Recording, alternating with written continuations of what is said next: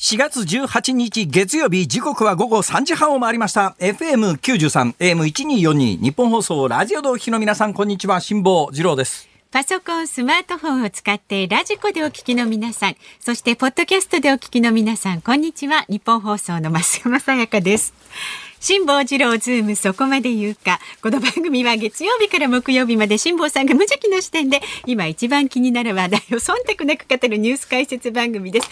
自由すぎますよ、辛坊さん。どうしましたちゃんとちゃんとオープニングのね オープニングの定型文ぐらいはしっかり笑わずに読むぐらいのことをせずにアナウンス室長は務まらんでしょ私が読んでいる間、え？辛坊さんが何してたと思いますか、皆今。日は今日は今週は今日からいわゆる一つのスペシャルウィークじゃないですか。そうですよ。私はそういうものがあるなんてこの業界に入るまで全く知らなかったですね。ラジオ局にとってはこのスペシャルウィークっていうのはとても大切な週週なん。だと、ね。だから私もですね、えー心を入れ替えて心を入れ替えて。違うな。まあああの新たな気持ちでまあ今日からちゃんとスタートしようということで、はいはい。本番前にですね、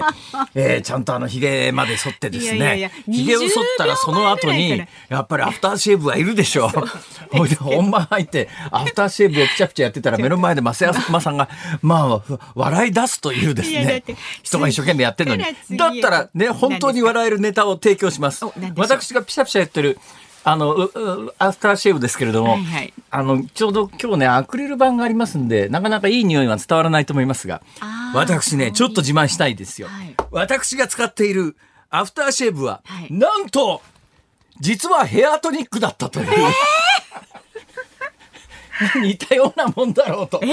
それ顔に塗ったんですか？今。はい、顔に塗りました。いやそれはどう別にヘアトニック顔に塗ったからといって困らないですよ。そんなも困らんないですけど髪に塗るそりゃ水虫の薬を顔に塗るとかって無謀なことをしてはいけませんけれども。顔に塗ってんのがヘアトニックだろうとね、えーあの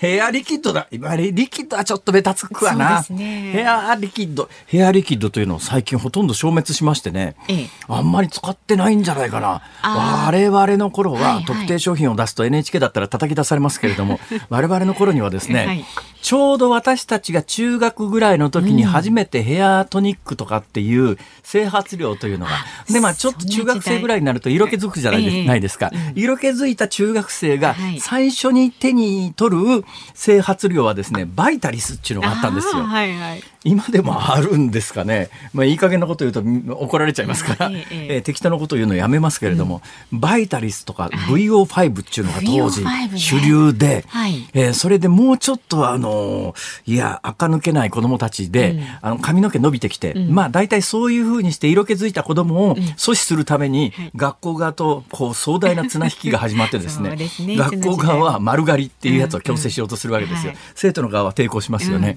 ほんで、まあ、あの、学当時、あの、今でも、まだ今でもバカバカしい高速論争ってまだやってるかって話なんですが。そうそう。でブラック校則なくそうなんていう話題もね、えー今構成作家の。安倍ちゃんがえー余計なことを言わないようにちゃんとあのね えー正しい情報を入れてくれております。バイタリスまだあります。はいじゃあ VO5 があるかどうかも調べてください。VO5 もついでにですねいや当時ですね、もうちょっとこう髪の毛が伸びてきて、えーあとどうやったって頭固めなきゃいけないとなると登場するのが単調チックっていうのがあったんです。なあ。単調というブランドが昔ありましてですね、はいこの単調というブランドがチックというてですね、まあ今で言うと結構似たものを今の若者使ってるみたいですが、今のグリスとかですね、ワックスとかっていうなんか頭固める。VO5 もありますねえー安倍ちゃんの最新情報です。VO5 もあります。失礼な話だよね。今、バイタリスも VO5 も現役であるっていうのにあるんでしょうかとか適当なこと言ってですね俺がメーカーなら怒るよ。ふざけんな、こらと。香りが香りが伝わってきましたよ。香り、やっとそこまで行きましたか？そうそうこれをえーこれはですねえーアウスレーゼのヘアトニックです。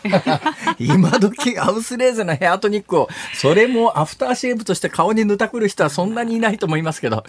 まあ私なんかそんなもんで十分ですから、別に。何にも塗らないとちょっとヒリヒリして気持ちが悪いんですけど、えー。別にヘアトニックだってね、ヘアトニックもアフターシェーブローションも中身はそんなに変わんないんじゃないのかというのが私の持論なんですが、まあね決まったところのこれ化粧品会社の人に言わせると違うんだろうね。はい。そうと思いますよ。はい、アウスレーゼっていうとですね、一世を風靡した、これ確か資生堂じゃなかったかな。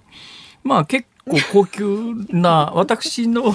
何ですか？もうなんか全部がアバウトな話をするのやめてください。何かこう芯のある話を、芯食った話してください。一応何を喋るかはあのオンエア前に組み立てて、はいはい、ね事実関係ぐらい精査してから喋れよって話だったんですが、今日はそれ以上にスペシャルウィークなんで、はい、スペシャルウィークだから身だしなみを整えるのが大切だと思ってですね。身だしなみを整えるのが大切だと思ったもんですから、まずは髭を剃らなくちゃと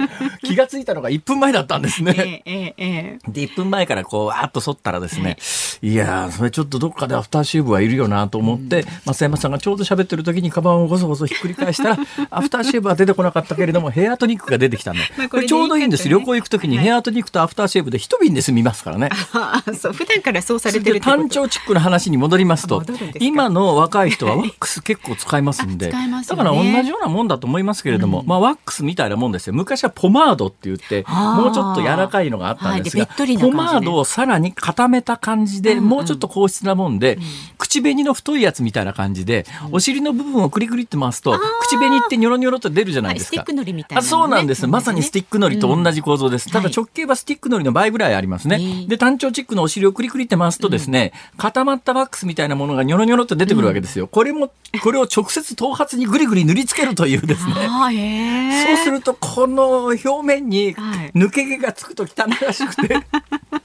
これちょっとなっていう商品が単調地区というのがあったんですが、はい、今単調というブランドって聞いたことないっしょ。あんまり。ところが単調はですね、はい、今でも名前を変えてしっかり生き延びているはずです。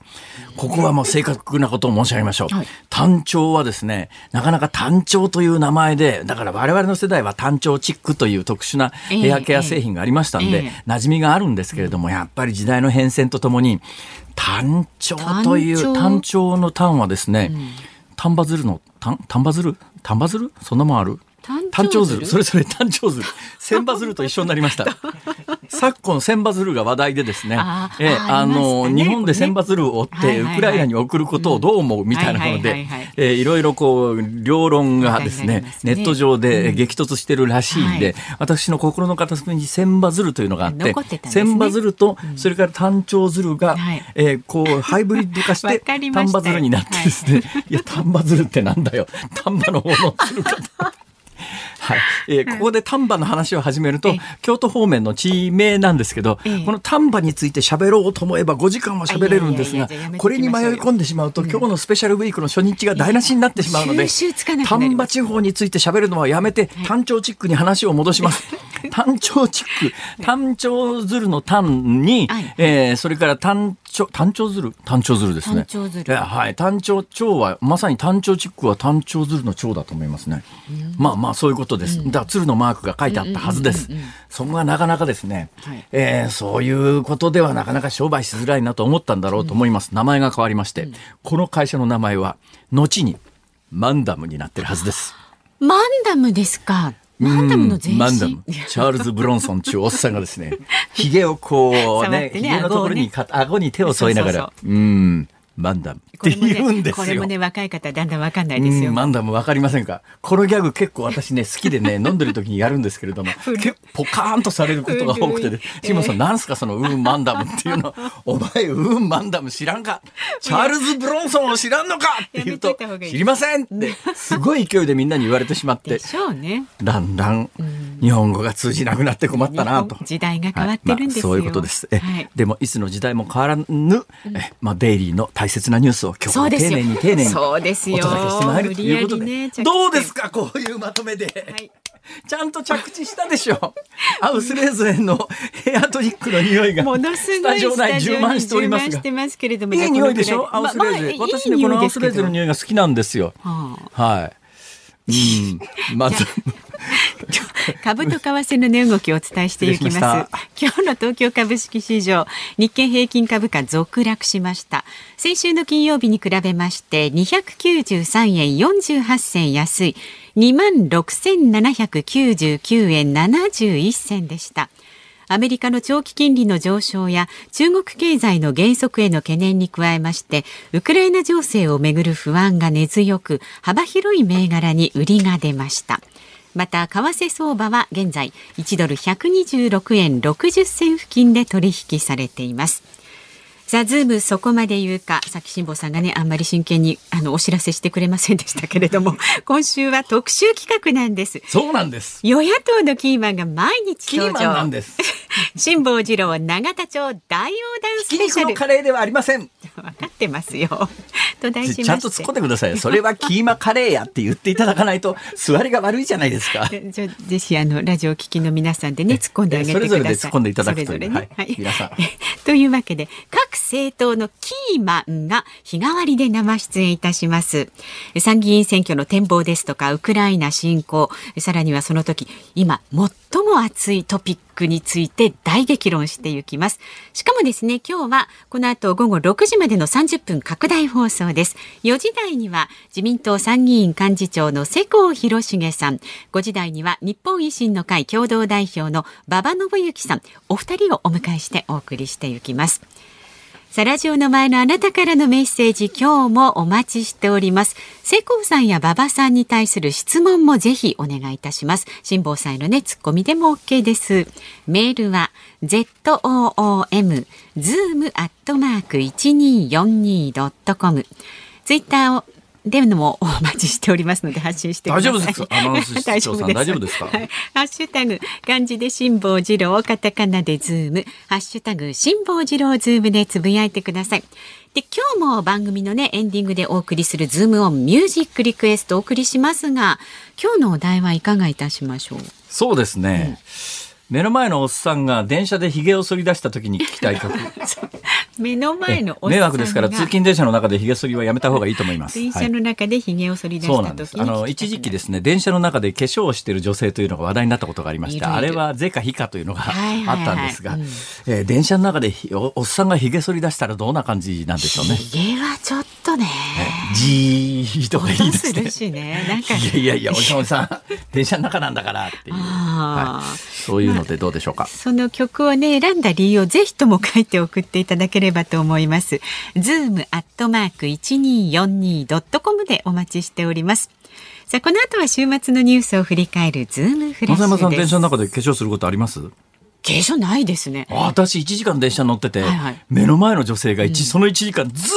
っと化粧し続けて、電車に乗った時と降りていく時と、ほぼ別人になって降りていった時には 驚きましたね。うおすげえと思って。変化の過程が見られますよね。そうなんですよ。いやいや一瞬裏に1時間かけてお化粧されてですね、うん、電車が降りる時にはすっかり別の人になって降りていくという、すごいもんだな、これっていう。ね、これなんかお金払ってもいいんじゃねえかぐらいな。はい、そんなことことがありました。えっと、ズームフラッシュ、この後お送りします。ニッポン放送辛坊治郎ズームそこまで言うか。このコーナーでは辛坊さんが独自の視点でニュースを解説します。まずは週末から今日にかけてのニュースを紹介するズームフラッシュです。アメリカの新聞ワシントンポストが15日、ロシアがアメリカに対し、ウクライナへの軍事支援が不足の結果をもたらすと警告する外交文書を送っていたと報じました。ロシア国防省が16日、ウクライナの首都キーウの戦車工場と南部ミコライウ州の兵器修理工場を精密誘導ミサイルで新たに攻撃し破壊したと発表しました。インドメディアが16日、ロシアから購入した地対空ミサイル S400 の2機目の搬入が始まったと報じました。ウクライナに侵攻したロシアに対する経済制裁が進む中、インドはロシアからの輸入を継続する姿勢を鮮明にしています。ロシア国防省が17日、包囲攻撃を続けるマリウポリで製鉄所の構内に立てこもったウクライナ側の部隊に武器を捨てて降伏するよう要求しました。応じない場合は殺害すると警告しています。ウクライナのゼレンスキー大統領が17日 IMF 国際通貨基金のゲアルギエウ専務理事と追加の財政支援について協議したと明らかにしました。ウクライナ財政の安定と戦後復興への準備を話し合ったとしています。国民民主党の玉木雄一郎代表が昨日ガソリン税の一部を減税するトリガー条項の凍結解除をめぐる自民公明との3党協議についてトリガーを全くしないという話なら協議から離脱すると述べました。北朝鮮メディアが17日新型戦術誘導兵器の発射実験に成功したと報じました。戦術戦術核の搭載へ向けた開発だと主張しています。世界最高齢での単独無機構の太平洋横断を目指す海洋冒険家の堀江謙一さんが17日予定より1週間ほど早くハワイを通過しました。プロ野球ロッテの佐々木朗希投手が完全試合を達成した10日のオリックス戦に続き昨日の日本ハム戦でも8回まで1人の走者も許さない快投を見せました。はい、えー、プロ野球ロッテの佐々木朗希投手が完全試合パーフェクトピッチングの翌日、翌日じゃねえや、次の登板で、はい、次の登板で、うん、これもしパーフェクトだったらですね、うん、2試合連続パーフェクト完全試合というのは、えー、もう日本でもアメリアメリカメジャーリーグでも全世界多分どこでもやったことが、誰もやったことがない、とんでもない記録が、できたはずなんだけど、さっきナイツさんとも話してましたけど、えー、あの、1点も取れてなかったんで、ロッテは。で、結局延長になった末、ロッテが3人目のピッチャーを投入して、ホームランを打たれたのかな。で、1点取られて、結局負けちゃったんで、これそこまで頑張って完全試合を続けていても、最後、1点打たれたら終わりだから、そんな状況の中で、これは逆にロッテが勝ってた時に、えどうしたかっていうことはあるんですが、そのあたりの情報も入ってきておりますから、今日は番組中にですね、はい、えー、今日、夕刊富士に結構詳しく書いてあったんで、えー、後ほどあの、夕刊富士のコーナーで、このあたり、えー、しっかり解説をしてみたいと思いますが、はい、その一つ前のニュースですが、堀江健一さん、はい、えー、ハワイ沖通過であります、うん、私がハワイ沖を通過したのも思い出しますけれども、私が通過したのよりも、かなり北側通ってますね。私はハワイ諸島ってのがあります。ハワイ諸島ってのは結構ですね、北緯18度ぐらいから、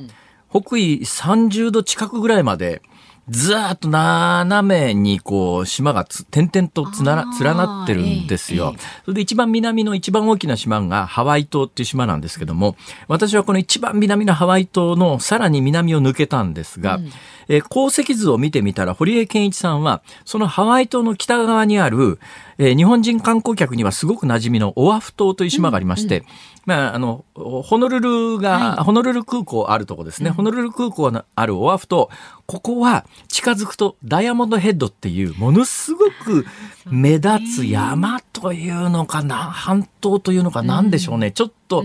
ワイキキ海岸から北の方なのかな大きく突き出した山があって、はい、海の方から見てもすごくよくわかるんですが、さすが堀江健一さん。うん、え、この、えー、あの、ダイヤモンドヘッドのすぐ脇ぐらいを、はい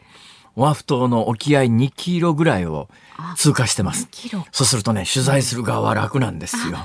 オアフ島から船でピュッと出たら目の前堀江さんが通ってますから。すぐ見えるんですね。そうね。これがハワイ島の南とか通られた日には、私、ハワイ島の南50キロ。それもですね、あんまり島に近づきすぎると、座礁が怖いもんですから、こんなとこで座礁したら目も当てらんねえなと思うから、かなりこわごわ、島から離れたところを通過したんですが、まあ、あの、よく分かってらっしゃる堀江健一さんは、えー、あの、ダイヤモンドヘッドのあるオアフ島のワイキキ海岸すれすれのところを通過して、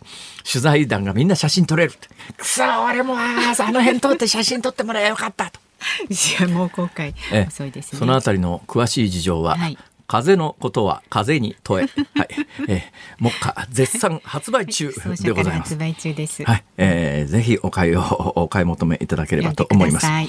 さて、ウクライナ侵略の最新ニュースですが、実は先週木曜日の時点で情報入ってたんですが、オンエアでは喋りきれずにですね、その日に公開した私の辛抱の旅という YouTube チャンネルの方のニュース喋り残しという、ここのコーナーで詳しく喋ったんですが、はい、先週の木曜日に入ってきた最新情報で、どうやら国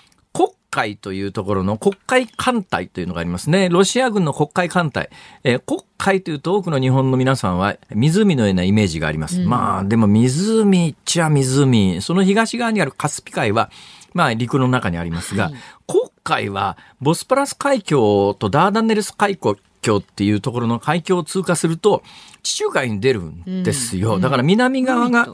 南側がトルコで西側がヨーロッパ、はい。まあ北東にウクライナがあるっていう、まあ北側にウクライナがあるという。ほんでまあその黒海の真ん中にのどちんこのようにぶら下がってるのが、えー2014年に、えーウクライナからロシアが奪い取ったクリミア半島という、はい。そういう構造で、このクリミア半島から見て、北東のところですね、黒海全体の北東部分の海岸線、ここにマリウポリという町があって、ここの攻防戦が連日繰り返されてるんですが、どうやってロシアはここを攻撃してたかというと、マリウポリの沖合の黒海のアゾフ海というところに、ロシアの艦船、軍艦をガーッと並べて、ええここからミサイル攻撃を陸地陸地に仕掛けてたんです。で、この戦線を全体を、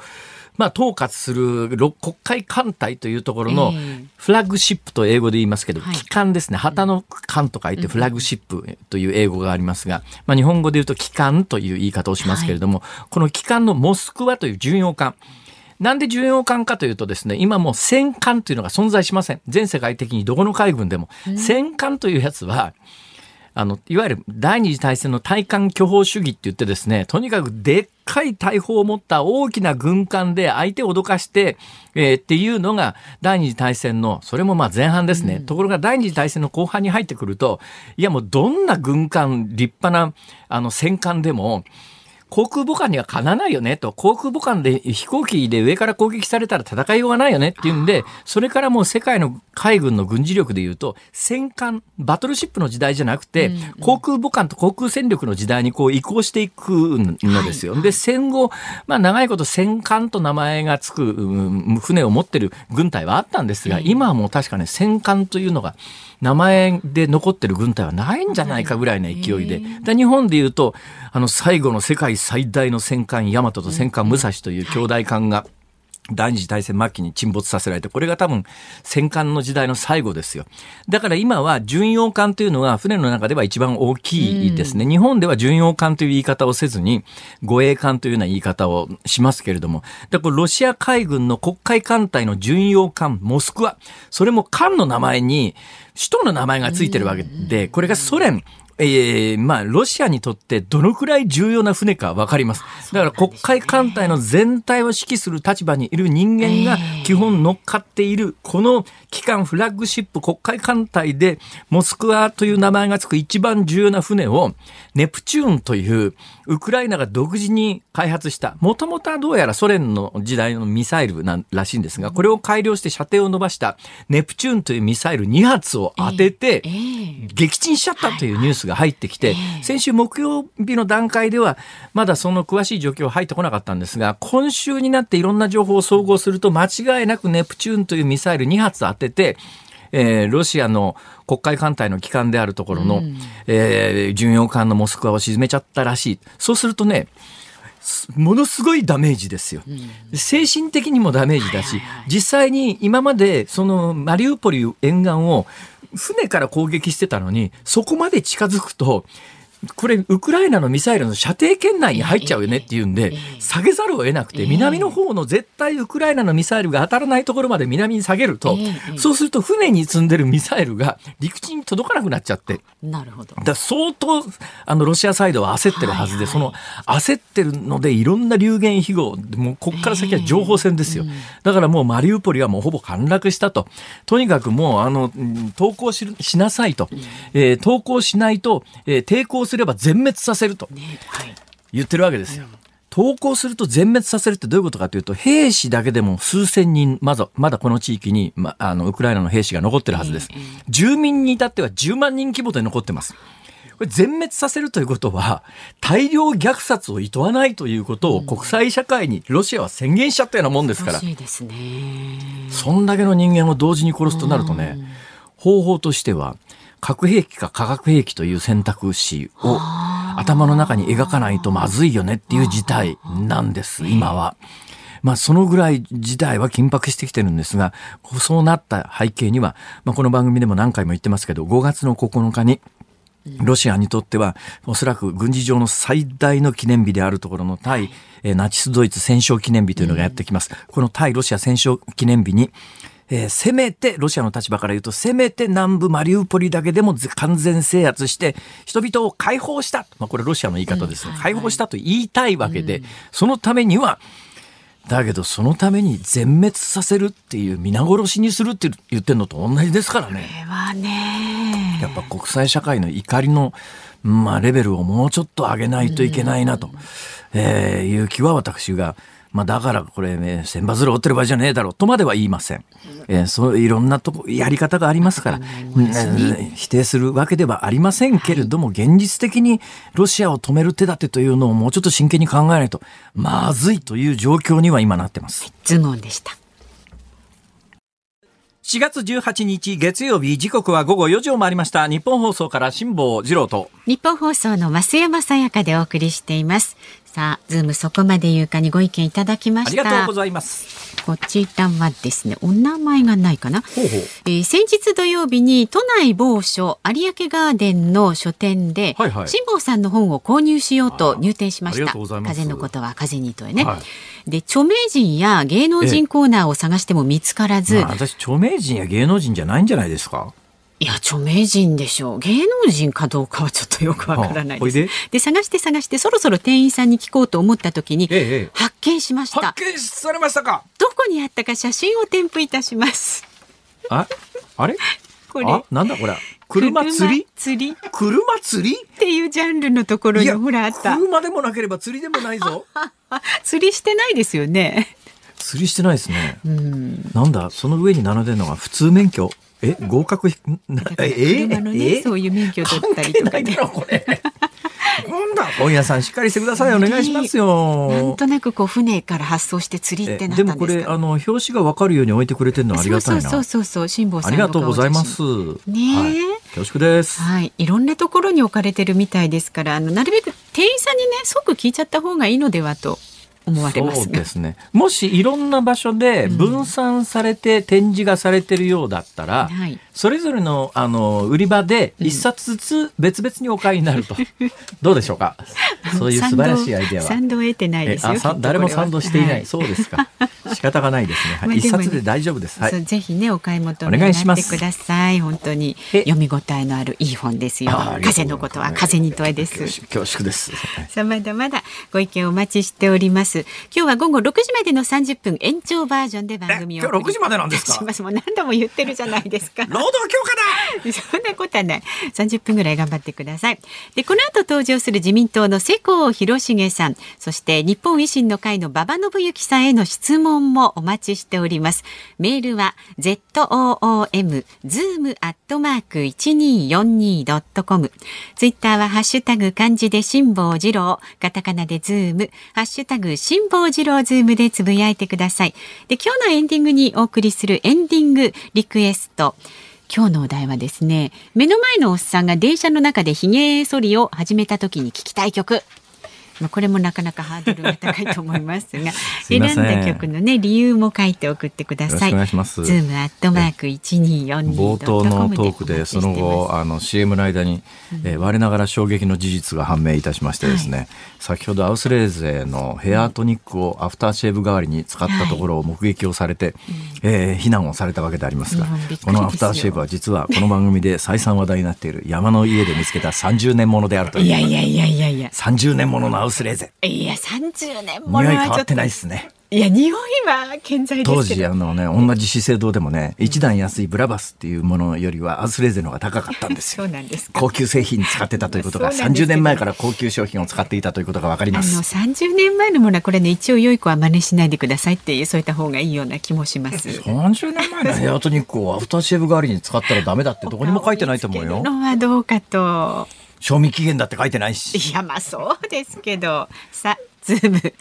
今週は与野党のキーマンが毎日登場辛坊治郎永田町大横断スペシャルをお送りしています。この後は自民党参議院幹事長の世耕弘成さんお迎えいたします。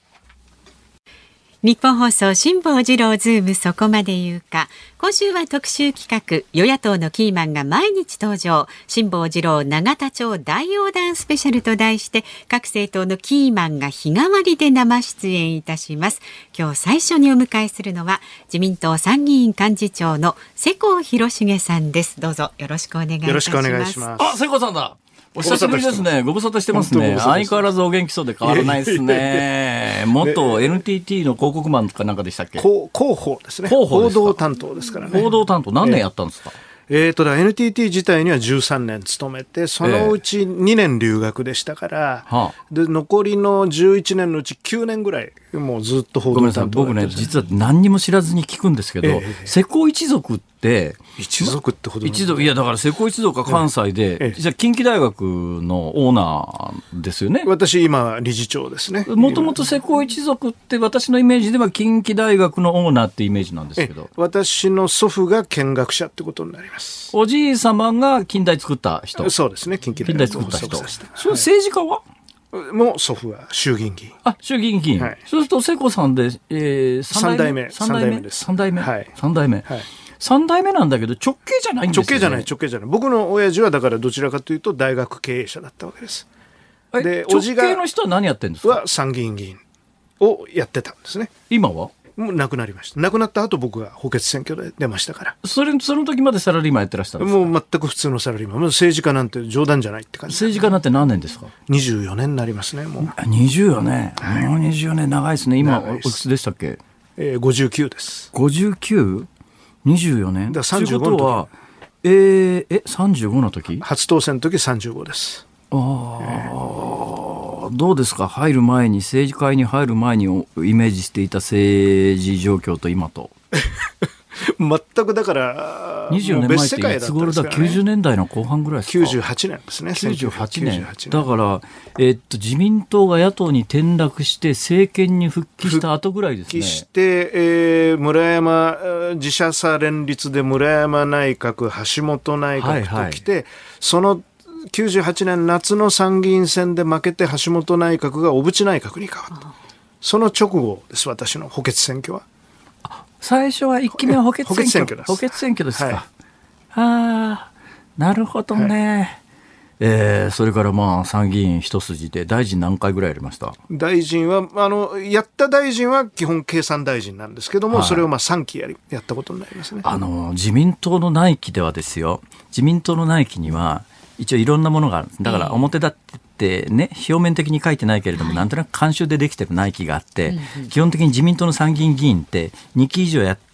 た人が、まあ、有資格者でどっかの大臣1回やらせてやるからそれで終わりなっていうケースが大半ですよね。まあまあ大臣適齢期は3期以上と言われてますけど、ね、3期以上ですか。だから3 3期以上だから1期、1期6年じゃないですか。で、2期やると12年ですよね。で、12年以降を3期目当選すると18年まで任期がありますよね。そうすると、えーで、とりあえずね、大臣にしてくれるんですよ。だけど、それ一回こっきりなっていうケースいやいや例外はたくさん林芳正さんなんて何回もやりいや、ましただから今ね、その例外の話なんです。で例外作ってるのはどういうことかというと、将来的にこの人は、ね、衆議院にくら替えさせて、総理大臣目指させてもいいよなっていうような人は、まあ、ある意味も暗黙の特例で、それ見てると、この人は将来、総理大臣の候補として名前が上がってくる人かどうかっていうのが、もう肌感覚で分かってくるんです。だから一回こっきり名前だけの大臣で、ああ、やっと大臣にしてもらって、これでまあ引退だなとか、もうすぐ死ぬなとかっていう人はいっぱいいるんだけど、世耕さんの場合はかなり若くして参議院議員にで大臣になられて、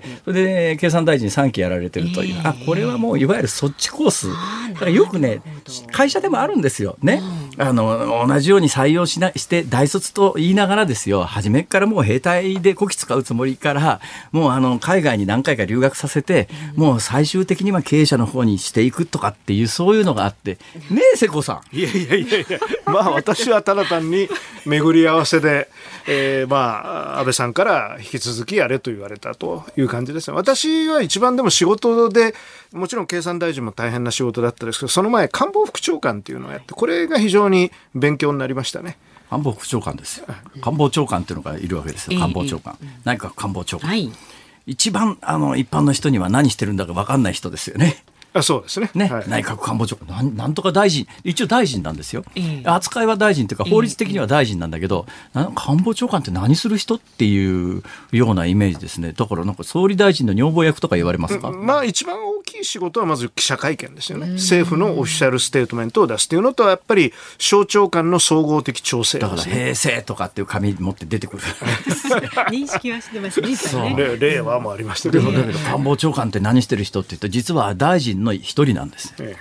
法律上の扱いでは大臣の一人なんです。で官房副長官っていうのは官房長官の下に3人いるんですけど、えはい。この3人もですねまあ大臣じゃないんだけどまあいやなんとなく準大臣みたいな感じですよね。そうですね。まあちょっとややそういう扱いは受けますよね、だからあの安倍認証式は大臣と一緒です。安倍さんも実はなあのいろんな大臣、総理大臣っていろんな大臣経験してる人が多いんだけど、安倍さんかなり例外で、安倍さん最初の大臣になった時に、大臣らしい大臣と、あれ、なんか何もやってないよね、でも官房副長官やってるよねっていうキャリアが大きかったですよね。やっぱり全省庁見ますんでね。で、大体そこの課長とか局長がどういう人かっていうのも、官房副長官やると大体わかるんですよねそうなん。ですよ。瀬郷さん、その官房副長官やってるんですよ。史上最長。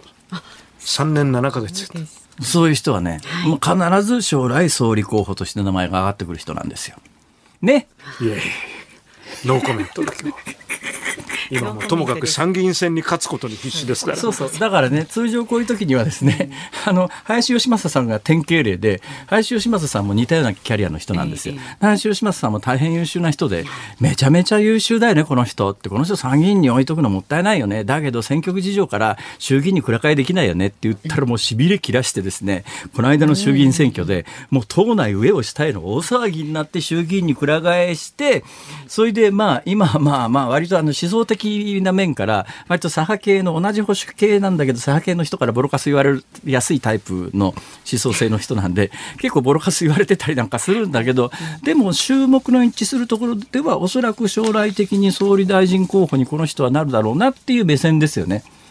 まあ、林さんはもう間違いなく有力な総理大臣候補だと思いますよ。えこれ以上は何を言いたいかというとですね、えもうやめときます。それでお聞きの方でね、即位の情というのがありますから だから、えー、林芳正さんがなぜあれほど無理して衆議院に立候補したのかというと、あの別に法律で、憲法で参議院議員は総理大臣になれませんと書いてあるわけじゃないんだけども、でも慣例も含めて、やっぱり衆議院議員でないと総理大臣になれないよねっていうのがあるから、どっかのタイミングで衆議院にくら替えをして、衆議院議員としてのキャリアを積んでいかないと、総理候補になれないっていうのがあるわけですよ。だからどっかのタイミングで衆議院にくら替えするっていうのは、私が参議院議員なら、私が参議院議員で同じようなキャリアを歩んでいたら、必ず考えます。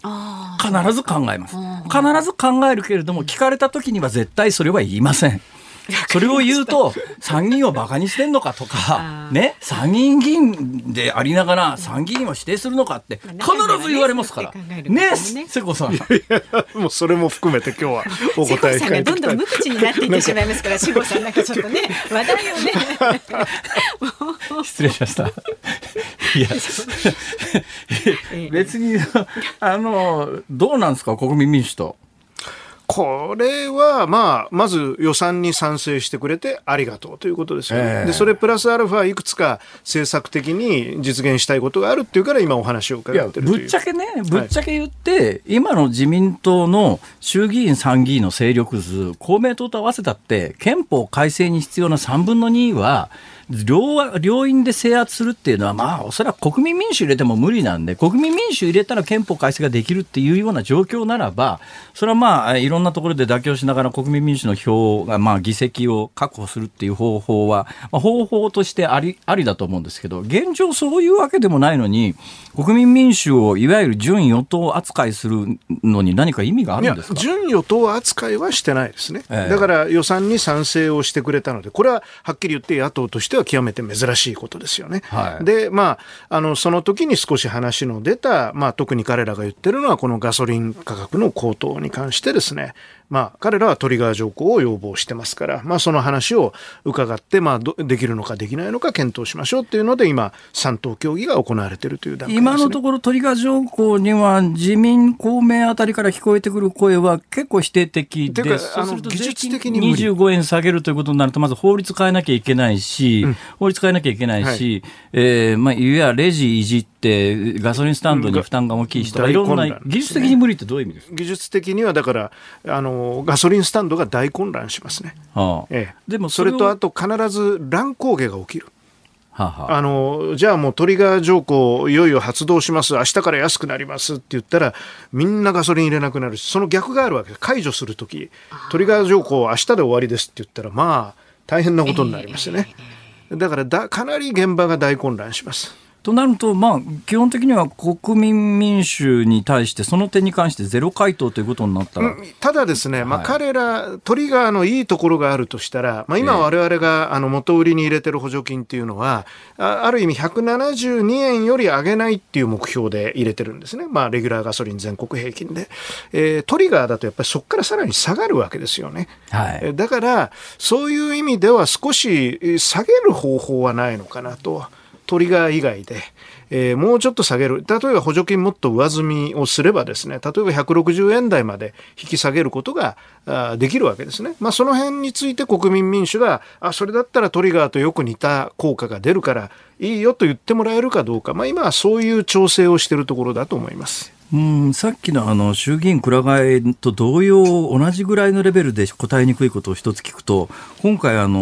参議院選挙、夏に行われるが、1人区32選挙区あります。1人区32選挙区あるうちの山形選挙区というところでですね、えー自民党はどうやら国民民主に議席を譲って候補者を立てないのではないのかという話が、えー乱れ飛んでますが、結局どうなりそうなんですか？これはですね、自民党のその公認候補の決め方っていうのは、ええ。まず都道府県連で、この人を公認してくれっていうのを党本部へ上げてきて、はい。で、党本部でその人を公認するかどうかっていうのを判断する。ええ。これが手続きなんです。ええ。で、今、あの、残念ながら山形県連が候補者を上げてこれる状況にないということですね。どうどういうことですか？要するに、まあ、今あ、名前の上がってる国民民主の候補に勝てないということですか？ぶっちゃけ言うと。うんまあ、直近の知事選挙の結果とかですね、ええそういうのを見て、そういうことになってるのかもわかんないですけど、まあ、ともかくまだ県連内でまとまってないです。あの、これ私も報道を見る限りですけれども、あの、県連の多くの県議会議員の皆さんはやっぱり立てるべきだとおっしゃってるようですし、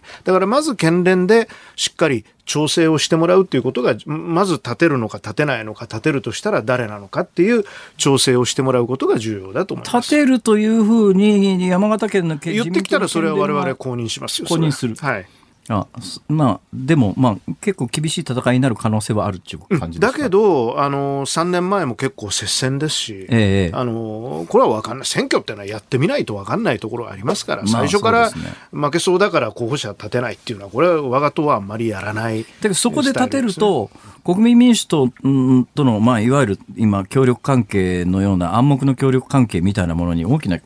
まあ、あ傷がつくというか、障害になるというか。うんだけど、それはトリガー条項とか政策ベースでしっかりえーあの協力してるわけですよね、我々はね。で何もその選挙協力するっていうことを今、党と党の間で合意してるわけではありませんし、現実に例えば他の選挙区で、いくつかの選挙区では、国民民主系の候補者とうちの候補者がもうガチンコで選挙になるわけですよね。個別の政策の話で、例えばコロナなんですけども、はい。えー直近の報道で韓国が、はい。まあ、かなり緩和の方向にええ一気に舵を切ったと。うん。で、欧米諸国、まあ、途上国や中国はまだかなり厳しいですけども、欧米諸国を中心にかなりコロナに関して言うと、はい。まあ、日本で例えて言うならば、日本は二類相当の感染症になってるのを他の扱いにするような、えーに匹敵するぐらいの緩和が行われていると。日本はこれからどうすべきだと思います。いや、まず日本だって緩和したわけですよね。えまん延防止等重点措置は緩和しましたから、はいはい。で、これ、あの、二類五類論争っていうのはね、あんまり私意味がないと思ってます。ほうほう。あの、五類にするとですね、ええまず有料になりますよ、治療が。治療がね自己負担になる、はいそうですねそれともう一つ大きいのは、あの、入院に関して行政が介入できなくなりますね。はいそうすると、じゅあの、その人が行ったかかりつけ医がどれぐらい病院とコネがあって、えーベッドを回してもらえるかみたいなことで、これ結構大混乱になると思ってます。だから私は2類と5類の中間ぐらい。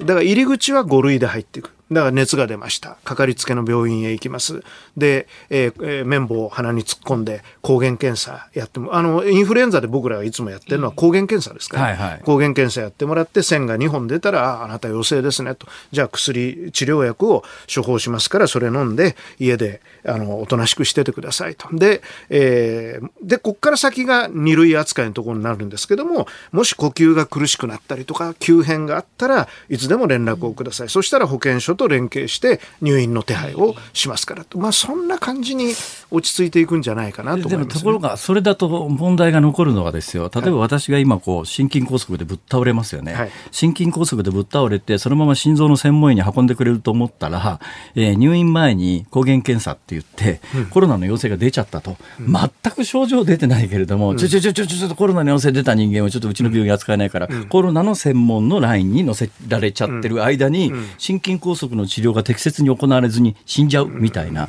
だからコロナに感染してて、実は他の病気で亡くなってる方って相当いますよね、今。うんまあ、それがちょっと一体どういう因果関係かっていうのは私もよくわかんないですけどもね。はいただやっぱり病院にえーコロナウイルス持ち込んだらそれこそ大変なことになりますからそこはやっぱりどうしても水際でブロックせざるを得ないという面はありますよね。まあ、その結果として適切に脳卒中や心筋梗塞等の治療が行われずに死んで、だけど死んだ場合に、この場合、厚生労働省的には死因はコロナですからね。脳卒中で死んでも、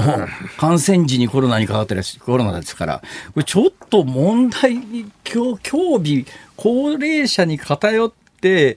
ーで病気が重くなるという現状に、まあまあ、あることは確かなんですけど、確かなんだけど、ちょっとこのまま放置するのは、まあ、かえって問題が出始めてんじゃないかなと、私なんか素朴に思うんですけどね。まあだけどその入院段階でスクリーニングするっていうのはこれはもう洋の東西問わずどこでもやってるわけですよね。そのウイルス持ってる人そのまま普通の病棟に入れるわけにはいかないわけですから。だからそこなんですよ、論点は。本当にそうかと。だから、だから喫緊の脳卒中や心筋梗塞治療する方が先じゃねえかと。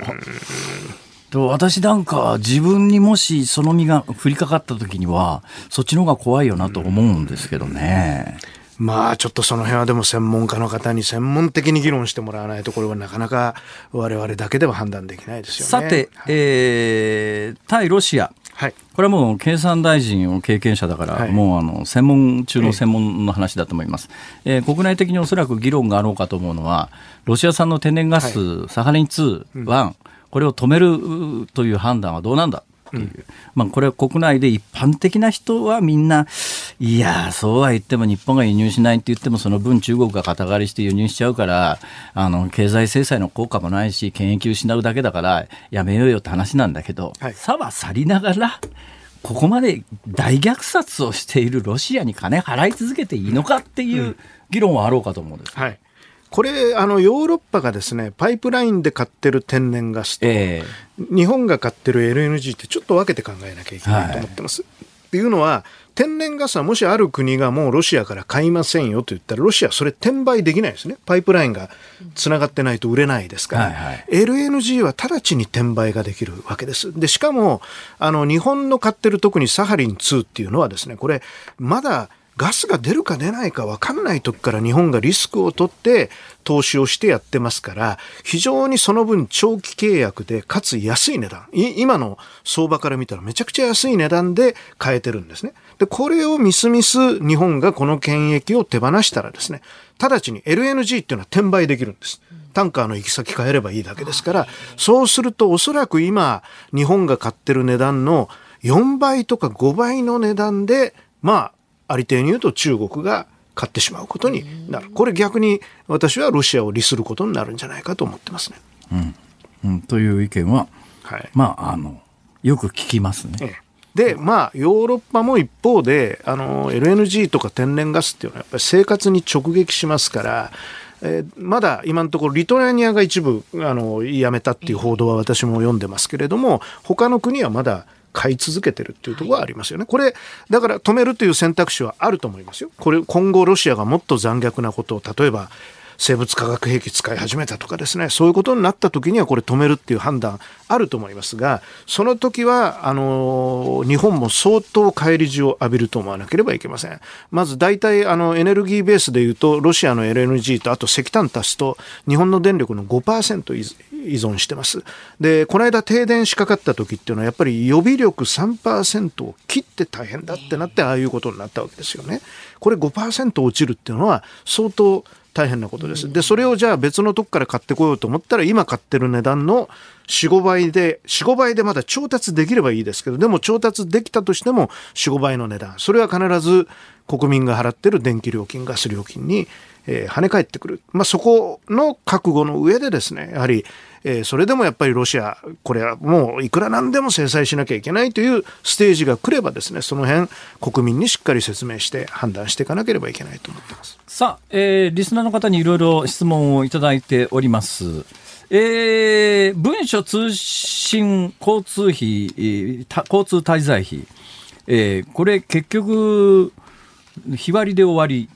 で、名目変えて、今まで以上に何でも使える毎月100万円、どうなんだと。まあ、あの、名目変えるというのは、これは逆に野党の皆さんからご提案いただいて、まあ、変えたわけですけどもね。で、もともと日割りなんですよ、この問題の原点は。1日しか国会議員として仕事してないのに満額もらえるのおかしいじゃないかっていうところからスタートしてますからまずはその原点になってる問題を解消をしたということだと思います。で、あとそこから先どうするかっていうのはこれ格闘でしっかり協議をしていくことが重要だと思います、ね、私なんかね100万円、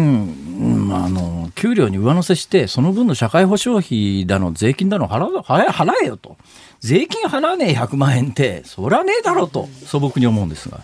まあ、あのそういうコンセンサスができるんなら私はそうしてもいいと思いますね。今、まあ、あのさんはね割とねお金持ちだからあれだけどいやいやいや全然全然もうやっぱり文通費っていうのはみんな政治活動に使い切ってますからねいろんな意味で政治活動とあとやっぱり我々二重生活三重生活してるわけです。地元と東京で、ね、自民党のあの党の方から突然あの高齢者だけ5000万円っていう5000円。あ5000円だ、はい、ああいうとんでもない政策が突然出てくるのはどういうことなんですか？いやいやこれはねちょっと説明とタイミングが良くなかった話だと思ってますよ、えーえ。ー、これ、ね、実は賃金スライドで今年あの、ね、高齢者の年金が減るんです、はい、でところが一般の方は物価が上がってるのに年金が減るんです。で、一般の、その、現役の方は、今年の春闘非常に、あの、回答いいですから、2%、3%の賃上げが行われるんです。で、賃、その賃上げにスライドして、いずれ高齢者の年金もまた賃金スライドで上がるんですけども、タイムラグがあって、えー、おそらく3000円から5000円人にもよりますけれども、えー、物価が上がってるにもかかわらず年金の取り分が減るということでそこをワンショットで埋めましょうというのがあの政策だったんですね。で、これ、袋叩きに合いましたよ。だけど、もしやってなかったら6月、6月に年金減るんですけれども、おそらく今度は年金もらってる人がかわいそうだっていう大きなあの報道になったと私は思ってますけどね。確かに一遍出し取り下げちゃったことで、はいはい、次そういう報道になった時に、だから5000円配るって言ったじゃねえかってだから口先だけでお金出さずに済んじゃうっていうある意味うまい方法を考えましたよね。あの5000円もやらないってわけじゃないですからあの若い人への手当と含めてですね生活困窮世帯への手当とセットでもう一回あの考え直していこうということにしてます。瀬古さんこれに懲りずまた来てください。いやいやぜひあのラジオ楽しいですよね。お時間になってしまいましたぜひまたお越しになってください。はい、よろしくお願いします。ありがとうございました。自民党参議院幹事長の世耕弘成さんでした。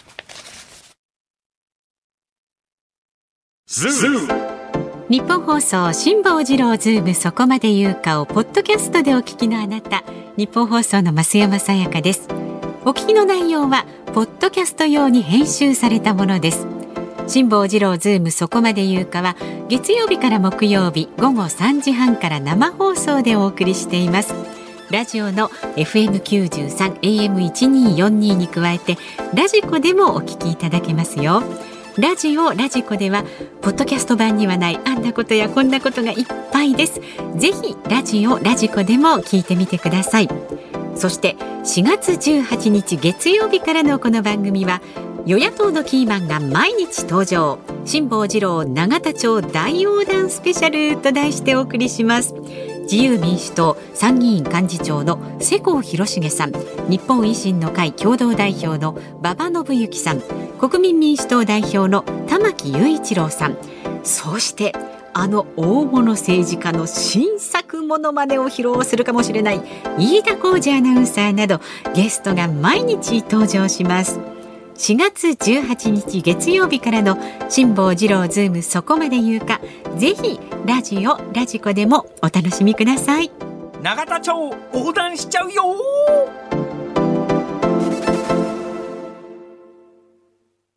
4月18日月曜日時刻は午後5時を回りました。こんにちは辛坊治郎です。こんにちはニッポン放送の増山さやかですニッポン放送辛坊治郎ズームそこまで言うか。この時間はズームオンミュージックリクエストに寄せられたメールをご紹介していきます。今日のお題は目の前のおっさんが電車の中で髭を剃り始めた時に聞きたい曲ですまあ、辛坊さんがね突然番組開始にもひげ剃り始めちゃったところから開始前ですからね。それちょっと冤罪ですよ。開始後ねオンエアしながら剃ってたってんだったらそれはちょっといくらなんでもないだろうって言われてもしょうがないですが本番直前ですから。本番直前に剃って一番綺麗な。私を皆さんにお見せしたいみたいな、えー、いうことでございます。わかりました、ええ、では。まだ匂い消えないですねちょっと残ってるかなさすがに昭和の化粧品品の匂いはすごいな。はい。さあ、行きます。えー、っと、横浜市の太郎さん。えっとね、まさに先日電車でおっさんが電気シェーバーで剃っているのを見かけました。あらま地味にうるさいし、なんでただでさえ気分が重い朝にそんな光景を見なきゃいけないんだろうか。はい、中山美穂さん、ただ泣きたくなるの リクエストします。うまいですね。そうですね。やはりあの電車の中で電気あのね。ちょっと剃っていただけますか。こんなに、こんなに反り残しが。ありましたけどね、ねなんとかの反り味は変わりません みたいなほらありましたけど、ね、あれ電車の中でやってないですから街角ですから。街角ですね。ということは街角では髭は剃れるということでしょうか。コンセンサスとして。基本家で街角で化粧直しも大丈夫ですかね？街角家で両方ともやった方が。そうですか。でも私反省してることが一つありましてね。私さすがに電車の中で髭は剃りませんけれども、はい、電車の中でネクタイ締め直すことはあるんですよ。だけど電車の中でよく観察してみたら電車の中でネクタイ締めてる人っていないよな。それ俺ぐらいだなとしてこう締め直すってことですいやまあだから私ね首絞められるのが嫌なもんですから公演会場の近くまで電車で移動した時に、はい、それまでずっとノーネクタイなんですよ。ほ、うん、いで駅に降りたところで迎えが来てることあるじゃないですか。うんはい、で駅の迎えに来てる人の前では一応ネクタイしておこうと思うとネクタイするタイミングは最後電車に降りる直前しかないんですねこれが。電車の中でネクタイ締めてると、あれ？で、それもまあ、電車ってあ窓ガラスがありますから、窓ガラスに映るじゃん。立ってると窓ガラスのドアのところに映るじゃないですか。あれがちょうどいい鏡代わりになってですね。あれ、外に向かってあのドアのところでネクタイ締め直してると、あれ？確かにサラリーマンで電車の中でネクタイ締めてるやつはおらんなと。見ない見たことないだけどこれ誰かに迷惑かけるか？とか音が出るわけじゃないし。ね、化粧のように匂いがするわけじゃないし粉が飛ぶわけでもないし、でもダメかしらやっぱりね,、まあ、ダメでしょうね。お家でね身だしなみは整えてりました。来てください、はい、では続いて保土ヶ谷市のふわふわオムレツさん。へーへー宮古はるみさんのあら見てたのね。あら見てたのね。でねこの方ね。また昭和の香りが。二十数年前電車の中でシェーバーで髭を剃っているところを A 六輔さんに目撃されラジオで叱られたことがありますって 六十六歳の方。これは珍しい体験ですね。本当ですよ。そもそも電車の中で A 六輔さんに会うこと自体が驚きですね。それ。かなりの衝撃ですね。うわ A 六輔だみたいな。私なら思わず駆け寄っていって握手求めて嫌がられるでしょうね。写真まで撮っちゃいそうですね、志、は、さんね。そうなんですよ。はい。それからプラスチック加工のヒラリーマンさん、大田区にお住まいの方、美空ひばりさんのお祭りマンボ。理由は後半に出てくるフレーズ、それそれそれお祭りだ。それそれ。ひげをそれそれ。そうそうそうそうダジャレかよ。はい。そしてゆずレモンさん山梨県の方ですね。ジェリー・オレスラバー・オブ・ザ・ワール。ドマンダム。マンダムの歌ですね。これは、はい。男の世界。これも世代によるんだろうな。これも一定世代の人にはもう本当に深く突き刺さる名曲ですが、そうでないと何この曲っていうだけで終わっちゃう曲だろうと思いますけどね。そうですねえそれから埼玉県僕はナイチッチさん。へへヒゲを見たらヒゲダンスを思い出して。その後は志村けんさんを思い浮かべます。はい、よって本日のリクエスト志村けんさんで東村山連想ゲームかよ。はい。いうことでございます。愛媛県松山市58歳男性の方はですね、はい、オリビアニュートンジョンのジョリーンをお願いします。ままさかと思うけどダジャレですか？そうそうえそう。ねすごいな。洋楽でダジャレが来たか。それは想像しなかったな。本日のズームオンミュージックリクエスト決定です。はい。ジェリー・ウォレス Lovers of the World あまあね、あのオープニングからこの Lovers 話だったんで、ね、オブ・ザ・ワールド、はい。はい、これを改めて聞いてですね、ええ。えー聞いたことがない人には聞いたことねえよと言っていただきます。はい、いい曲ですよ。さあ、このズームをミュージックリクエスト、今日はね、延長バージョンなので、多分ね、5時55分ぐらいにお送りするそんなと思う先ですか？そうですよ、何度も言ってますが。よろしくお願いします。ぜひご期待ください。では、この後はニュースをお送りします。日本放送ズームそこまで言うか。続いて特集するニュースはこちらです。ウクライナ侵攻の影響で木材の価格が過去最高水準に。ロシアによるウクライナ侵攻で原油や穀物など様々なものの価格が高騰する中、国内の木材価格も過去最高の水準になっていることが分かりました。ロシアは世界全体の木材輸入量の21%を占めていて、今後経済制裁で輸入が難しくなるとの見通しから在庫の確保を急ぐ動きが出ているということです。いろんなものの値段が上がってきてますが、どうもこのところの傾向としては、とりあえず物価が上がってきたというところの責任を問われないために、関係者がみんなですね、えー物価が上がってきたのは、あの、ロシアのせいですっていう。いやいや、それロシア関係なくね？みたいなものまで、電車の、ね、値段が上がるのもエネルギーの値上げによって電車の運賃が上がるんですみたいな。みんなロシアが悪いんです。みんなロシアが悪いことには、異論はありません、ええ確かにみんなロシアが悪いんですよ。まあ、ロシアが悪いとは言いながら、中にはいるんですよ。ロシアが悪いけれども、やっぱり今回、アメリカの戦略が間違ってロシアが勘違いしちゃったんです、みたいな。えー直前にやっぱりアメリカが、えーウクライナは防衛ラインではないみたいなことを、そうそうとバイデン大統領が言ったから、ロシアが勘違いして攻め込んじゃったんです、アメリカに責任があるんです、みたいな現地がですね、世の中はびこってるわけですが、いや、本来は話の順序が逆で、悪いのはロシアだけれども、えーロシアに今回の進軍の侵略の決断をさせたのはアメリカのバイデン大統領の間違ったメッセージだったっていう、こういうレトリックの人が世の中にはたくさんいるんだけど、このレトリックの順番は大きな間違いで、それを言うんだったら、今回、ロシアがウクライナに侵攻する最後のきっかけを作ったのは、アメリカのバイデン大統領がウクライナは防衛ラインではないみたいな発言をしたからだけれども、ロシアが悪いっていうような方向性ならいいんだけど、これがひっくり返っちゃってる人たちが世の中結構たくさんいるわけですよ。で、そういう人に限って、えーウクライナに降伏を呼びかけたりして、えーだからウクライナ降伏呼びかけたら幸せになるのかっていうと、結局、えーううまく生き延びてもシベリアに抑留されて、えー飢えと寒さで殺されちゃうとかですね、えーそれは携帯電話になんかあのロシアに対する批判的な文言が一言あっただけで拷問されて殺されちゃうとかって、投稿したってそういう目に遭うわけはい。で、えーとにかく今できることはウクライナがうロシアを国内から追い出すという方向性で頑張るということしか根本的な解決はなくて、えーその結果としてロシアがもうこれ以上自国の損害が耐えられないと言って、えー出兵をやめると、ロウクライナ侵略をやめるというところに落ち着かなきゃいけないのに、どうも盗作した議論が、だから話の順番として、えーまあ悪いのはロシアに決まってるんだけど、どうのこうので言って話終わっちゃう人は、そもそもそれはロシアの、えーいいや、あの、意図通りの発言をしているという認識を持つべきで、話のレトリックの違うのは、今回ロシアが最終的に侵略した結果、きっかけ作ったのは、えー、アメリカなのかもしれない、バイデン大統領の一連の発言、えー、あるいは NATO の参加問題だったのかもしれないけれども、ウクライナに軍を送り込んで人民、住民を虐殺しているロシアが悪いというところに、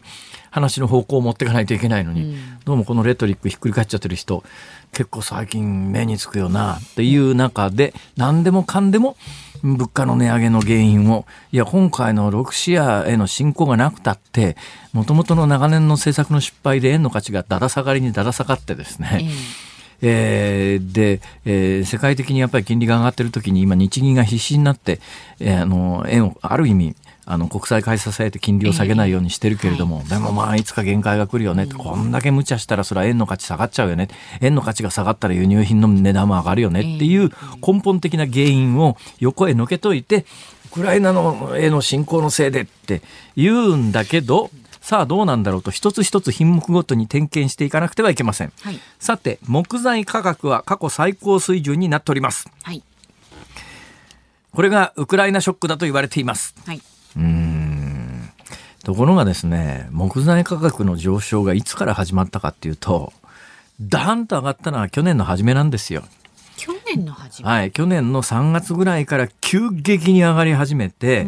えー、去年の年末からさらに今回のウクライナへの侵攻でさらにもう一段上がった。でグラフを見るとですね、えーえ。ーえー、2015年から2021年ぐらいまで緩やかには確かに上がり続けてますが、うん、2021年の初頭にドーンと急に1.6倍ぐらいになってるんです。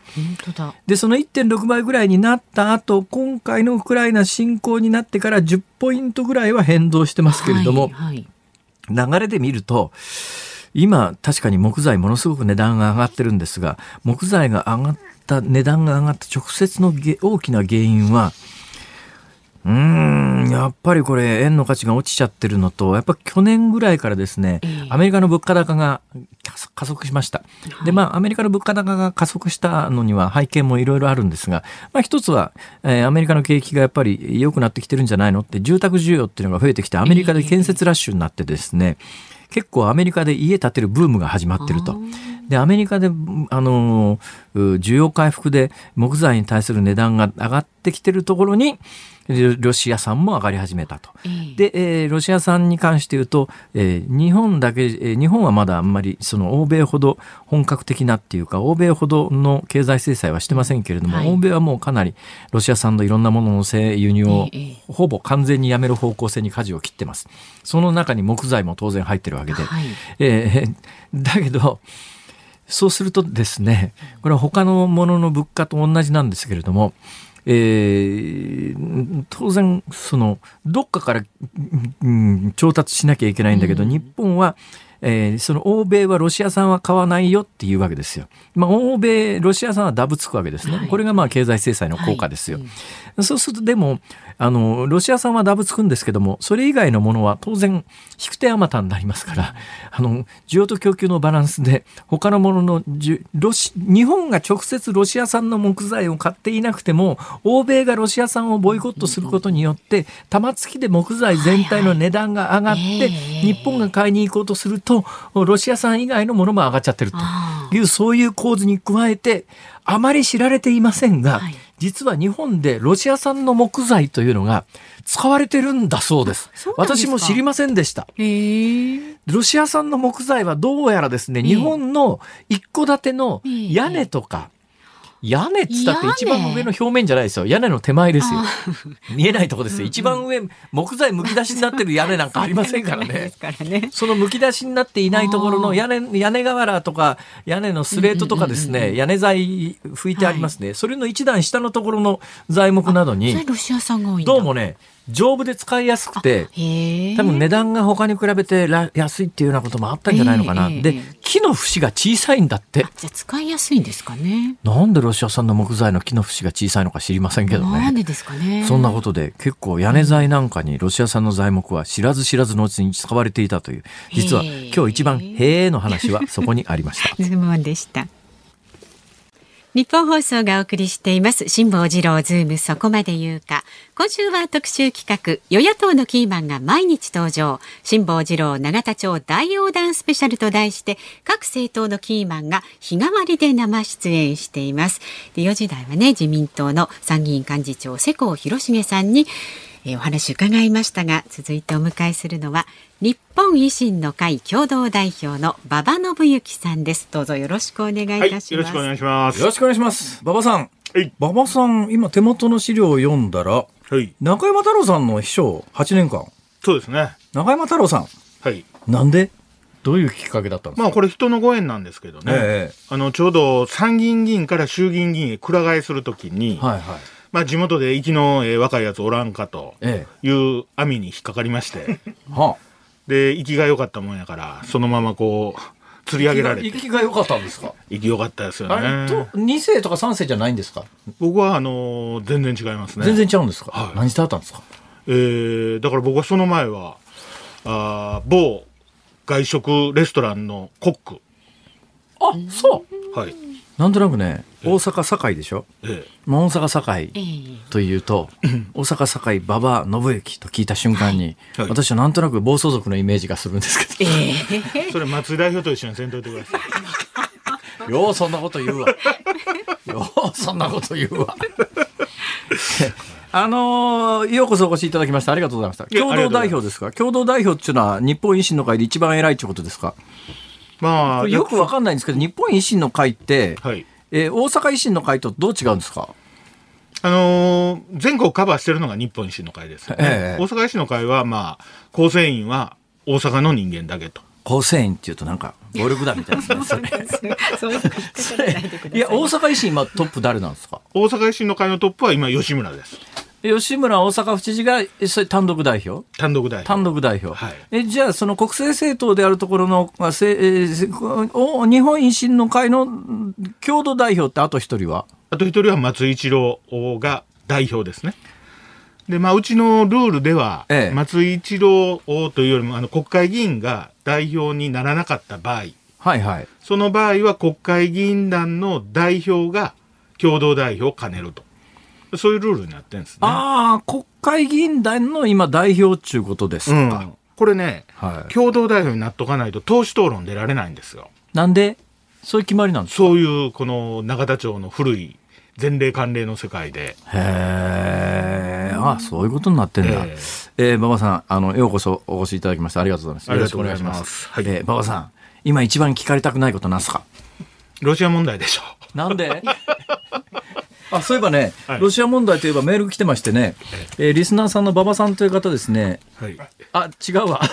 馬場さん用の質問ということですね。違う違う、あまずい、俺、え質問者の名前言っちゃったかと思ったら、馬場さんに対する質問でそうです、神戸のドテピーさんという方から、はいはい。あよかったよかった、今、うっかり、うっかり、あれ、匿名なのにラジオネームじゃないとこ読んじゃったかと思ってびっくりしました。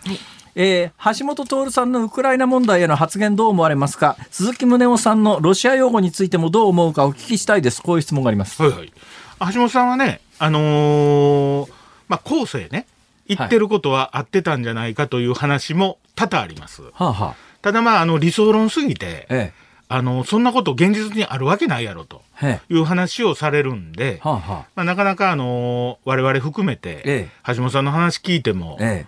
意味不明と、ええ理解不能とあ、はいうことは多いですよね。あ。あ、この問題に関して。この問題に関してね。この問題に関して以外はどうなんですか？この問題以外に関して最近喋ってますかね、橋本さんって。いや、私もよく知らないんですよ。実は私もですね、あの、私もツイッター等で私が思うことを言ってんですけども、ええそうするといっぱいこう書き込みがあって、はいは橋本さんが言ってることと随分違いますけど、みたいなことがあるんですそういうそういう、まあ、書き込みをいただくんですが。確かにね。まあ、私正直言ってテレビ見ないんですよ橋本さんが出てる、ええだから橋本さんが何言ってるか知らない上にツイッターも一応フォローしてることになってますけど、ええ見たことないんでお橋本さんこの問題に関して何を喋ってるかというのが私分かってないんですよ。であの、下さんのおっしゃってることは、ええまさしくもう橋本さんとは真逆のことをおっしゃってますよ。私は拝見してますけど、ね。あそうですか。で、下さんの書かれてることが結構、橋本批判じゃないかと思われるような。いやいや、そんなつもりは毛頭ないですね。まっていうのは、橋本さんが喋ってることについて認識していないので、うん。それについてどうこうというようなつもりはゼロですね。ええ皆無ですね。はいはい単に私が自分で思うことを書いてるだけの話ですから。はいはい。それがななぜかこうマッチしてるんで、はまあ、あの、そういうふうに捉まえておられる方もあ、、あ、そういうことなんだ。おいろんなところでいらっしゃると思いますね。なるほど、なるほど、うんうんその橋本さんの思って書いてることは、馬場さんはどうなんですか？いや、だからまあ理想論ですからね。はえーまあ、その、おなかなかそういうことになればいいなと思いますけどい。、ええ現実的にドンパチやってる中で、ええはい。えー片方がこう意味もなく、交換条件もなく降伏するとかですね。はい。そういうことはありえませんよね。ああ、うんあなるほど。今回、なんか、ある唐突感があったのは、つい先月かな、今月かな、橋本さんが維新の顧問辞めたじゃないですか。はいはいあれは規定路線ですか？あれ別問題。あれもね、まあええ一部メディアとか、はい。あのー某政党、まあ名前言うとあれなんですけど、立憲民主党がね、言うてるじゃないあですか。言ってますか。ええあの、しつこくもうその維新と橋本さんの関係をね、あの、追求するんで、はあはもうその橋本さんの言ってることが維新だろとか、ええ維新が橋本さんにそういうことを言わしてるんだろうとか、え橋本さんがちょっとテレビに出過ぎて、維新がそれで衆議院選挙で大勝ちしてしまったやないかとい。いうようなことを、ね、関係ないっしょそれでね。だからう。もう橋本さんにしてももう煩わしいんで、え一切もう関係を切ってしまおうとえ。なるほど。思われたと思いますけど、ね、なるほど、なるほど。はいじゃあ、あれはもう橋本さん側から、まあ、辞めるっていう話そうですね。はい。もう一つ、こちらの方が結構ね、うんあの、維新の会にしてはダメージだろうなと思うのは、鈴木宗男さん。はい。鈴木宗男さん、まあ、あの、明らかにロシア寄りの発言が目につくっていう気はするんです。はいこちらの方は私はね、もう本人喋ってるのも聞いたことないんですが、うんでも鈴木宗男さんの、橋本さんが何言ったとか喋ったとかは新聞に出ないんですよ。うん。つまりそのレベルの話じゃないんですね、民間人だから。はいはいはいだけど鈴木宗男さんは国会議員なんで、何を言ったかっていうやつは新聞読む読むと出てるんです。はいだから私はそっちの方が見てるんですが、うんそれを読む限り、まあ、ぶっちゃけおいおいっていう感じもするんですけど、うんどうなんですか？いや、もうあのー今、720人国会議員出ますけど、え720人の中で一番ロシア通であることは間違いないですよね。え。まあ、2はいいんですよ、ロシア2通であることはね。はいはいで、まあ、あの、私もこの件で、宗男さんとは何回か話しましたけど,、ええけども、まずその、こう、時間軸が違うんですね。あの人のいろいろおっしゃってることは。はいはい。だからその人間同士も会っていきなり喧嘩になりませんよね。ええいろいろここう陰口言ったり悪口言ったり、はいはいそういうのの積み重ねである日突然体育館の裏来いと。えいう話になるわけですよ。やっぱりそのその手の、その手の方向性の人なんや。それで、ええまあそのいろいろあった話をあの宗男さんはされてるんですね。はいはいはいはい。だからそのロシアがその軍事力を持って侵攻したということは間違ってるということは何度も言ってるんですけど、ええそこは面白くないから切り取られてるわけですよね。はいはいはいはいでそこへ行くまでに、ええウクライナとロシアの間にいろんな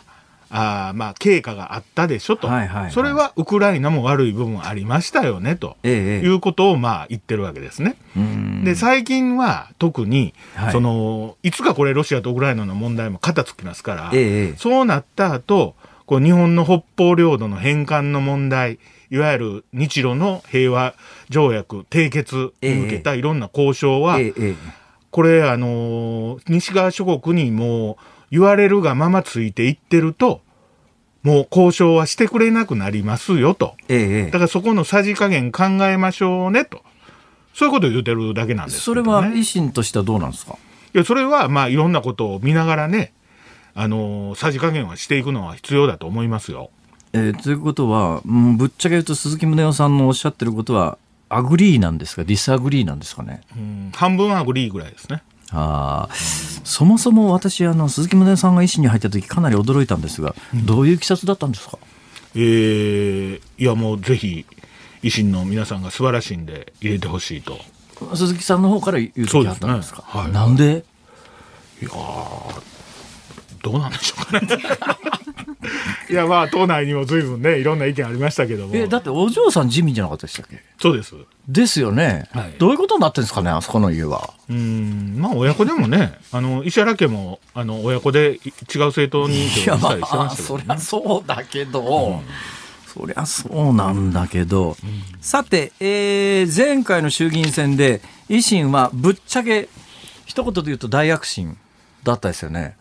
こん今回の参議院選はどんな絵柄を描いてます？今回は、あのー改選がですね、6議席なんですね。はいはい。えー非改選が9議席、ええこの6議席を、まあ、選挙を戦うことになるんですけれども、ええええええおーまあ、最低目標が倍増12議席。はい。そうすると、非改選の9議席と足すとええ21議席になりますはいのではいはいはい、予算絡みの法案が出せるようになる。なるほど。そうすると、まあ、影響力、発言力高まりますから、はいはい。そこに、まあ、最低ラインを持って、えええーチャレンジしていくということですね。6議席増の内訳は、しだからまあ、全国区選挙区、どんな絵柄を描いてます？うん、まあ、あのー先般の衆議院選挙の時のええ。比例の票ですね。はい。比例の票を選挙が終わってから各都道府県にあの当てはめました。はいはいはい。そうすると、おその票をもってして通るというところが、ええ5都府県あるんですね。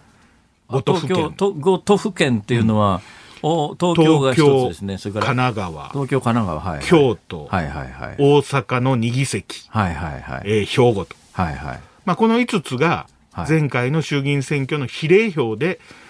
比例票をもってすれば当選させていただけると。ええええこれ最重点選挙区と位置づけてます。はいはいはい。で、その他にある複数の選挙区、えー複数定数区の選挙区8つあるんですけど、はいはい。この、ここに、まあ、あ必ず候補者を立てると。ええええ。で、32ある一人区については適任者がおれば候補者を立てると。はい。まあ、そういう戦略で今、調整してるところなんですけどね。まだ全部決まってないんですか？いつ頃決まります？いや、もうね、大体固まってきてますけれども、ええやはり、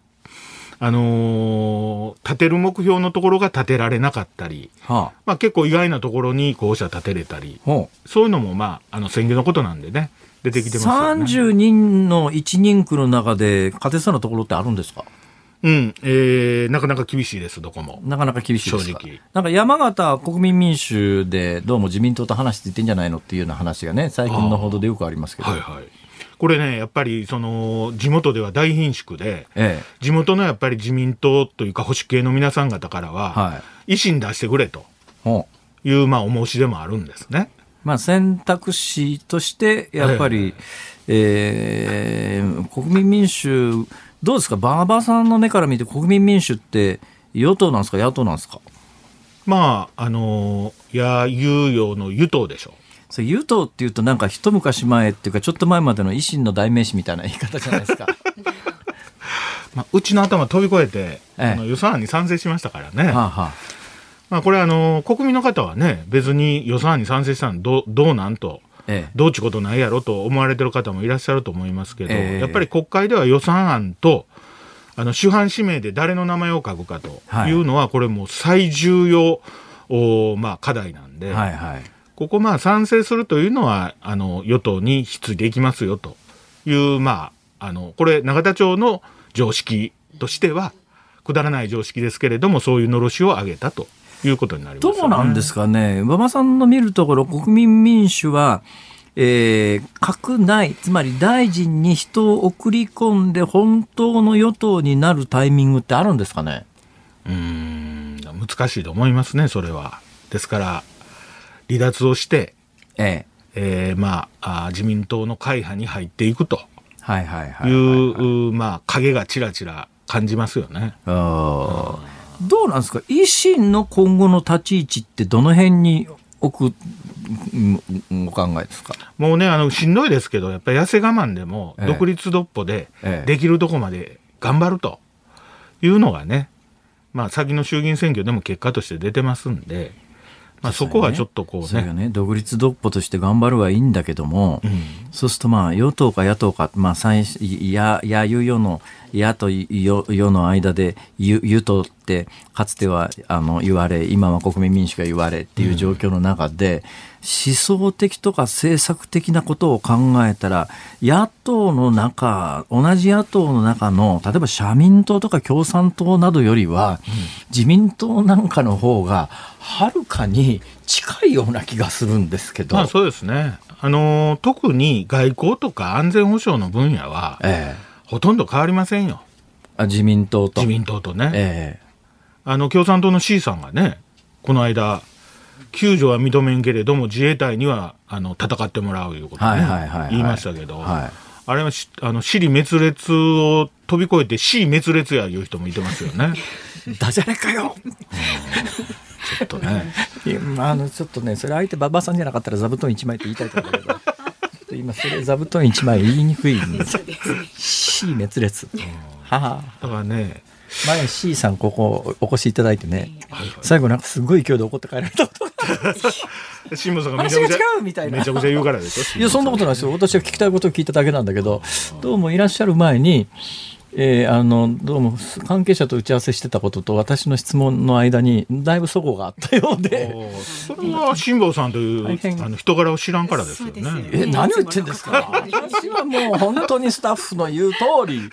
もう原稿通り、もう私は基本的に書いてある原稿をそのまま読むというのが基本的な修正ですから。えーそれ、なん、何の話だよ、これ。いやでもね真面目な話やっぱり外交とか安全保障は自民党やってることはほぼ合うてますよね。まあ、それでないと戦後70年もや、あのーね、まあ、そまあ70年全部じゃないですけども、だからやっぱりね、はい自民党が国内で、ええ。ーまあ、国民向けの行政サービスとかでやらないとか、できないとか、そういうところの改革をやっていく、自民党ができない、やらないことを推進していくっていうのがね、どうなんですか？あの維新はそのうちあの政権与党になるんですか？つまりそれは政権与党になるっていうのは2つ意味があって、まあ、維新があのマジョリティを取っての政権与党もあるし自民党と連立政権を組んでの政権与党もあるしいろんな当然政治をやるからにはですね永遠に野党になろうななでいいと思ってる人はいないわけで、えー自分の政策を実現するためには当然与党になりたいと。どんなプランを考えてどのぐらいの時間軸で何を考えてます？うん。まああのあらゆる可能性は否定しません。で我々は、ええあの次の参議院選挙で先ほど申し上げた最低限の目標というのを、まあ、クリアすると。はいそれがあの先の衆議院選挙でホップさせていただいて、ええ参議院選挙でステップ、ええでその次の衆議院選挙でジャンプ。はいこれ、あの、ジャンプの時には野党第一党になると。で、そこからの、まあ、立ち位置については、やはりあの我々が掲げてることを実現させてもらえるかどうか。すなわち、あの自公せ、自公連立政権とかがですね、あの、我々の言うことを受け入れて、それを、一番やりたいことなんですか政権にとってやっぱり憲法改正でしょうね。憲法改正っていうのは当然9条も含めっていうか、まあ9条改正がメインになりますよね。9条も含めてですが、すぐに9条はできません、多分ね。えええもうちょっとこのみ日本の民主主義が、まあ、成熟するという段階にならないと、もう、あのー多分、あなたの子供や孫が戦場に送り、送り込まれますよと言われると、アウトということになるんで、ただあの今回のウクライナへの侵攻というのは逆に憲法9条の護憲派にとってはとんでもないダメージになったのは間違いないですよ、ね。いや、だから C さんのね、ああいう発言になってるわけですけどね。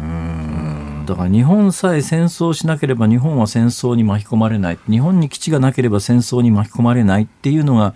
まあ、従来の思想主張だったわけだけれども、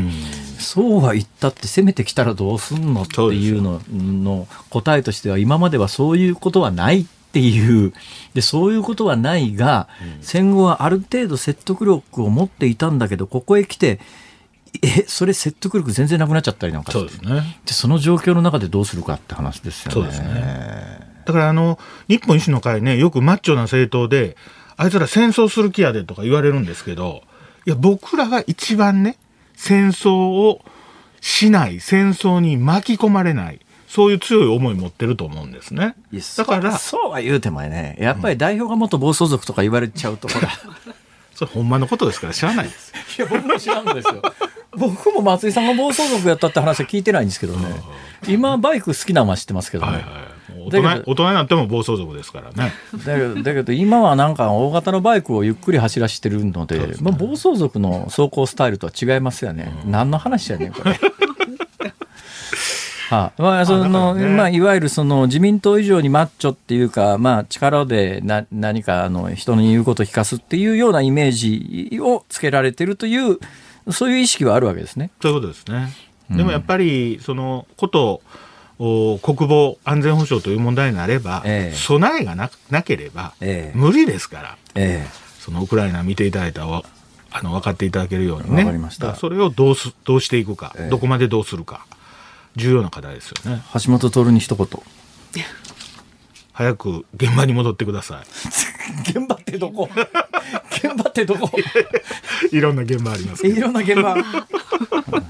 想像しちゃいますが、そろそろお時間でございます。今日はどうもありがとうございました。もう終わりですか？そうなんです。あ終わりですみません。いや、だってもう、もう時間やもん。あそうですか結構長いこと喋ってますよ。あそうですか、はいもっと？もっと喋りたかった。わかりました。また激論を交わし。いやいや僕ちょっと番組変更していただいても結構です。いやあの僕ね 言うときますけど今週、ね、よく激論って言うと言ってますけど、激論買うつもりなんかもう到ないですから、基本的にそれぞれの政党のトップクラスの人が何を考えてるんだろうというのを聞きたいという素朴な話ですから、別に私が激論したって意味ないわけですよ。ね。どうしても言いたいことあったら最後言うと書いていただいていいですよ。かなりやっぱり丸なってきましたよね。もうちょっとやっぱ尖っていただかんとね。私？はいはい。確かに。帰ってきてからです。日本維新の会共同代表の馬場信之さんにお話を伺いました。どうもありがとうございました。ありがとうございますズモンミュージックリクエスト。はい。えー、お送りしているのは、ラジオネーム、ゆずれもんさん、コーキーさん、梅干し小僧さん、ますみさん、奈落さん、京都のおっちゃんマンさん、細工屋さん、勝美先輩さん、長門の男さん、フィッシャーマンズ、スープレックスさん、さなぎくんの兄さん以上、11名のリクエストで、ジェリー・ウォレス、ラバーズ・オブ・ザ・ワールド、マンダム、男の世界。あリクエストありがとうございました。本当にたくさんの方が、うんまあ、見事に揃いました。懐かしいですねはいえー一定年齢の方にとっては、懐かしいね えーそうでない方で、何この曲という方も多々いらっしゃるだろうとは思いますうん。えー先ほどですね、えええー某政党の方が怒って帰っちゃったみたいな話をしたときに C さんと申し上げましたが、もしかすると小池さんだったかもしれません。私もちょっと記憶が曖昧になっておりまして、申し訳ないです。ごめんなさい。間違ってたらすいません。心から謝ります。は、はい。いさあお聞きの日本放送よろしいですか、はいどうぞ。この後6時から K-POP 評論家の古谷正幸さんがお送りする BTS マイベストリクエストをお送りいたしあます。防弾少年団。さあ、たっぷりとね、お送りしますのでね、お聞きになってください。で、明日の朝6時からは、飯田浩二の OK 工事アップ。コメンテーターは外交評論家で、内閣官房参与の三宅邦彦さん。自民党の高市早苗政調会長のインタビューも、ね、市早苗さたっぷりとお届けいたしますよ。明日はあの迫る台湾有事と、えー核共有議論についてお送りするそうです。で、明日午後3時半からのこの辛坊治郎ズームそこまで言うか、与野党のキーマンが毎日登場、辛坊治郎永田町大横断スペシャル2日目になります。明日はですね、立憲民主党から参議院幹事長の森裕子さんがいらっしゃいます。立憲民主の参議院幹事長。はい。あ、あの、あれも私ですね。これも聞いてくださいねええー奥歯に物の挟まったような言い方しかしないと思いますんで、代わりに皆さんがメールで質問を寄せていただくと、ね私はこんなこと聞きたくないんだけど、えーリスナーの方がこんなこと聞いてくれって言ってます みたいな。そういう手が使えますので、皆さんどうぞよろしくお願いいたします。お願いします。ズはいームアットマーク一二四二ドットコムまで。はい、えー、てなことでございまして、辛坊治郎ズームそこまで言うか、ここまでのお相手は、辛坊治郎と、明日増山さやかでした。も聞いてちょうだい